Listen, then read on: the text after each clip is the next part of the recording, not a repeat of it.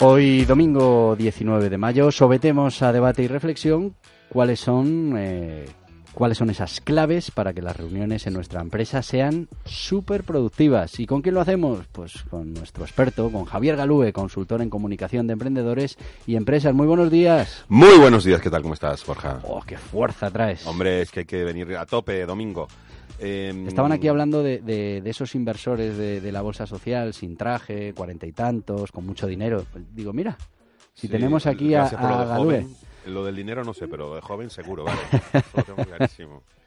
Mira, y traía el tema de las reuniones porque, bueno, luego de muchas consultorías me he dado cuenta que eh, la gestión como tal en las organizaciones muchas veces llevan a través de reuniones, pero eso es una palabra así como que, eh, uh, reuniones, viene el jefe, reuniones. Y realmente las reuniones sí tienen un objetivo muy específico. Para, en mi humilde opinión, la mejor reunión es la que no se lleva a cabo. Pero porque no hace falta. ¿Por qué no hace falta? ¿Por qué? Pero, Porque... pero, pero a veces sí hace falta, ¿no? Sí, por eso, cuando no hace falta. Pero es que si tenemos reuniones todos los lunes, Sí.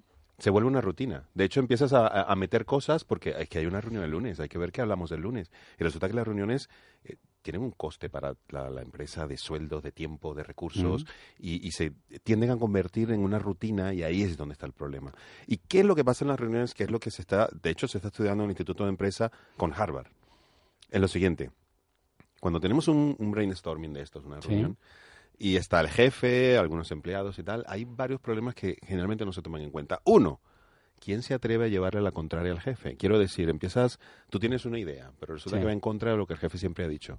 Hombre, ahí hay que tener un poquito de más de fuerza Pero- de voluntad para decir, pero- señor, es que claro. yo, es que usted no tiene la razón. Claro, pero fíjate, yo estaba pensando que no, no íbamos a estar de acuerdo en este tema. A ver, cuenta. Eh, por lo de las reuniones. Pero ahora mm, que veo mm, ¿Por por, dónde vas, eh, eh, claro, pero es que esas son las malas reuniones. Claro, es que Es decir, voy, ¿para qué vas a tener una reunión con gente que no es capaz de llevarte la contraria? Mm, eh, olvídate.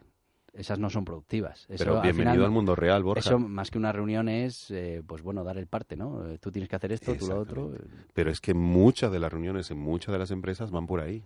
Bueno, Entonces, es, claro, es así, es así. Es así. otro problema de las reuniones es que eh, la persona que es tímida, pues Sí. a veces le da un poco de apuro eh, levantar la mano delante de 50 personas y decir yo pienso lo contrario que todos vosotros y ahí hay Mira, un problema de arrastre de opinión. Hoy hemos, Pero es que eh, es hemos, así. hemos hablado con Julián Reyes de Sí. hablar como un líder. Mira, es que es eh, eso, es que Pues todos es tenemos que formarnos para comunicar porque Sí, tenemos pero- reuniones, tenemos Claro, pero el formato de las reuniones donde tú tienes un minuto para decir tu opinión delante de 40 personas que pueden estar en contra de lo que tú opinas, eso intimida a mucha gente. Entonces empiezan a no ser productivas las reuniones, sino ser más, eh, son como un protocolo, como una, un evento que hay que ir, ¿no? Y, y- y- y no es así. Otra cosa es que en las reuniones no se puede hablar todos a la vez, que eso es una limitación, porque hay 40 personas y hay un canal de comunicación que es hablar y solamente puede hablar uno cada vez y eso lo hace poco productivas y de hecho se ha creado el brain swarming que no es el brainstorming sino el brain swarming donde se, se, se- lo que pasa es que eso ya necesitaría más tiempo pero